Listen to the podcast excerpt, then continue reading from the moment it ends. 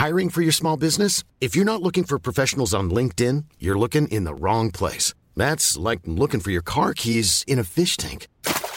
LinkedIn helps you hire professionals you can't find anywhere else, even those who aren't actively searching for a new job but might be open to the perfect role. In a given month, over 70% of LinkedIn users don't even visit other leading job sites. So start looking in the right place. With LinkedIn, you can hire professionals like a professional. Post your free job on linkedin.com slash people today.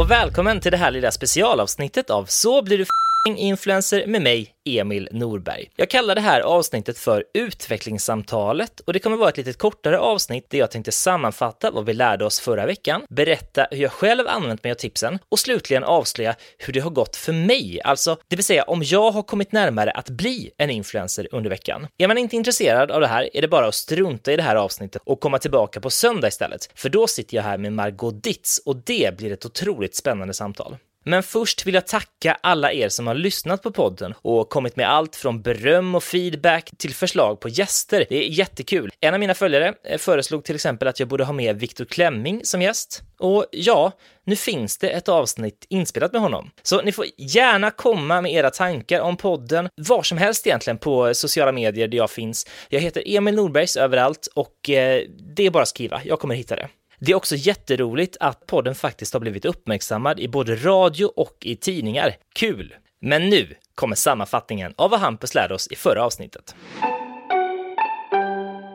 För det första så menade Hampus att för att nå framgång i sociala medier så måste man bara våga. Man måste kasta sig ut där, släppa taget, köra. För att så fort man håller sig till det som känns tryggt så kommer man inte komma någonstans. Och det här fastnade hos mig. För de senaste åren har jag haft det så att jag förlorar följare till exempel på Instagram, varje gång jag lägger ut ett inlägg. Och antagligen beror det på att många av mina följare började följa mig för väldigt länge sedan när jag gjorde andra saker. Eller så har de vuxit upp och börjat intressera sig för annat. Men med det sagt så har jag liksom dragit mig för att lägga ut saker på Instagram eftersom jag ju vill ha kvar de här följarna jag har. Och på så vis växer man såklart inte. Så den här veckan har jag tvingat mig själv att lägga ut grejer. Jag har lagt ut fem inlägg på Instagram och tre på TikTok. Och så mycket var det länge sedan jag la ut. Och det har faktiskt tagit emot. Och det är inte heller så att eh, alla de här posterna har gått fantastiskt bra. Men nu har jag i alla fall tagit chansen att lyckas och dunkat ut lite grejer. Dessutom har jag delat vidare de inläggen som jag tänker, ja, men det här kan funka för en annan publik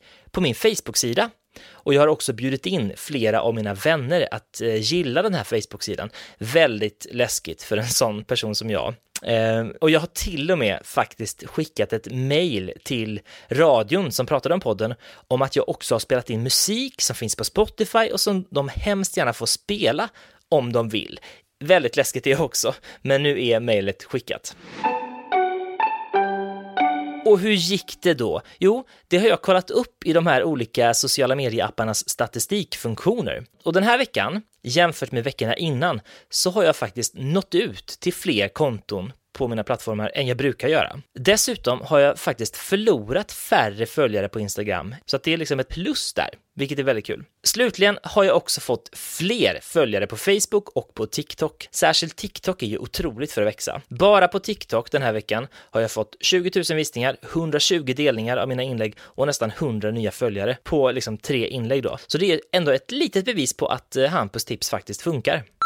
En annan grej jag tog med mig från Hampus samtal var hur mycket mer produktiv man kan vara om man delar upp sina arbetsuppgifter, det vill säga att man inte lägger upp sina arbetsdagar som jag alltid har gjort. Man får en idé, man sätter sig och skriver rent den. Sen går man ut och filmar, går in, klipper den, loggar in på de sociala apparna och publicerar den. Slut. Men varför är då det här ett dåligt sätt? Jo, för att olika arbetsuppgifter kräver ju olika saker. Till exempel när du filmar. Ja, då måste kameran vara laddad, du kanske behöver ett SD-kort, kortet måste ha ledigt utrymme och det måste man kontrollera. Man kanske måste dra fram lampor, rummet måste städas och sen kanske man vill fixa håret och byta kläder och sådär. Och samma sak när man klipper, då måste man dra fram sladdar och rätta adaptrar för att importera materialet. Datorn måste vara laddad, ha ledigt utrymme på disken. Programmen får inte vara mitt i någon så här jobbig uppdatering. Nej, Hampus menar istället att när du väl skriver, skriv flera idéer. När du filmar, filma flera inlägg. När du klipper, klipp flera inlägg.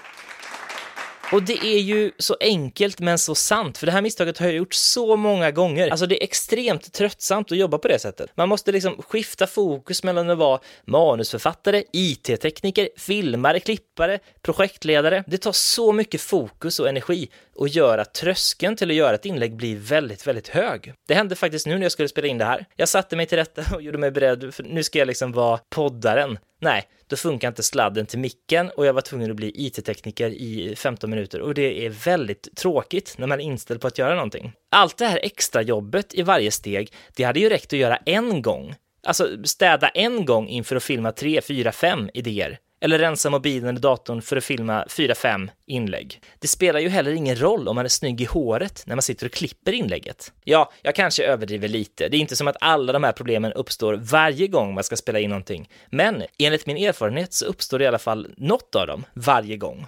Så det här tipset kommer jag jobba aktivt med under nästa vecka. Om ni lyssnare har några frågor eller funderingar som ni vill ställa till mig eller vill att jag ska ställa till mina gäster, skriv då till mig var som helst på sociala medier.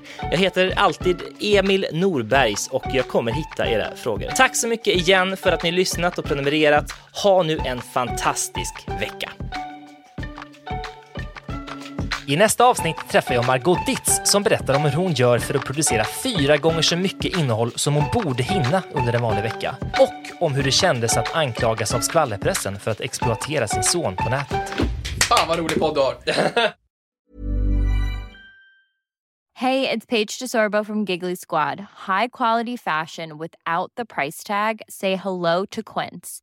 I'm snagging high-end essentials like cozy cashmere sweaters, sleek leather jackets, fine jewelry, and so much more. With Quince being 50 to 80% less than similar brands. And they partner with factories that prioritize safe, ethical, and responsible manufacturing. I love that. Luxury quality within reach. Go to quince.com slash style to get free shipping and 365-day returns on your next order. quince.com slash style.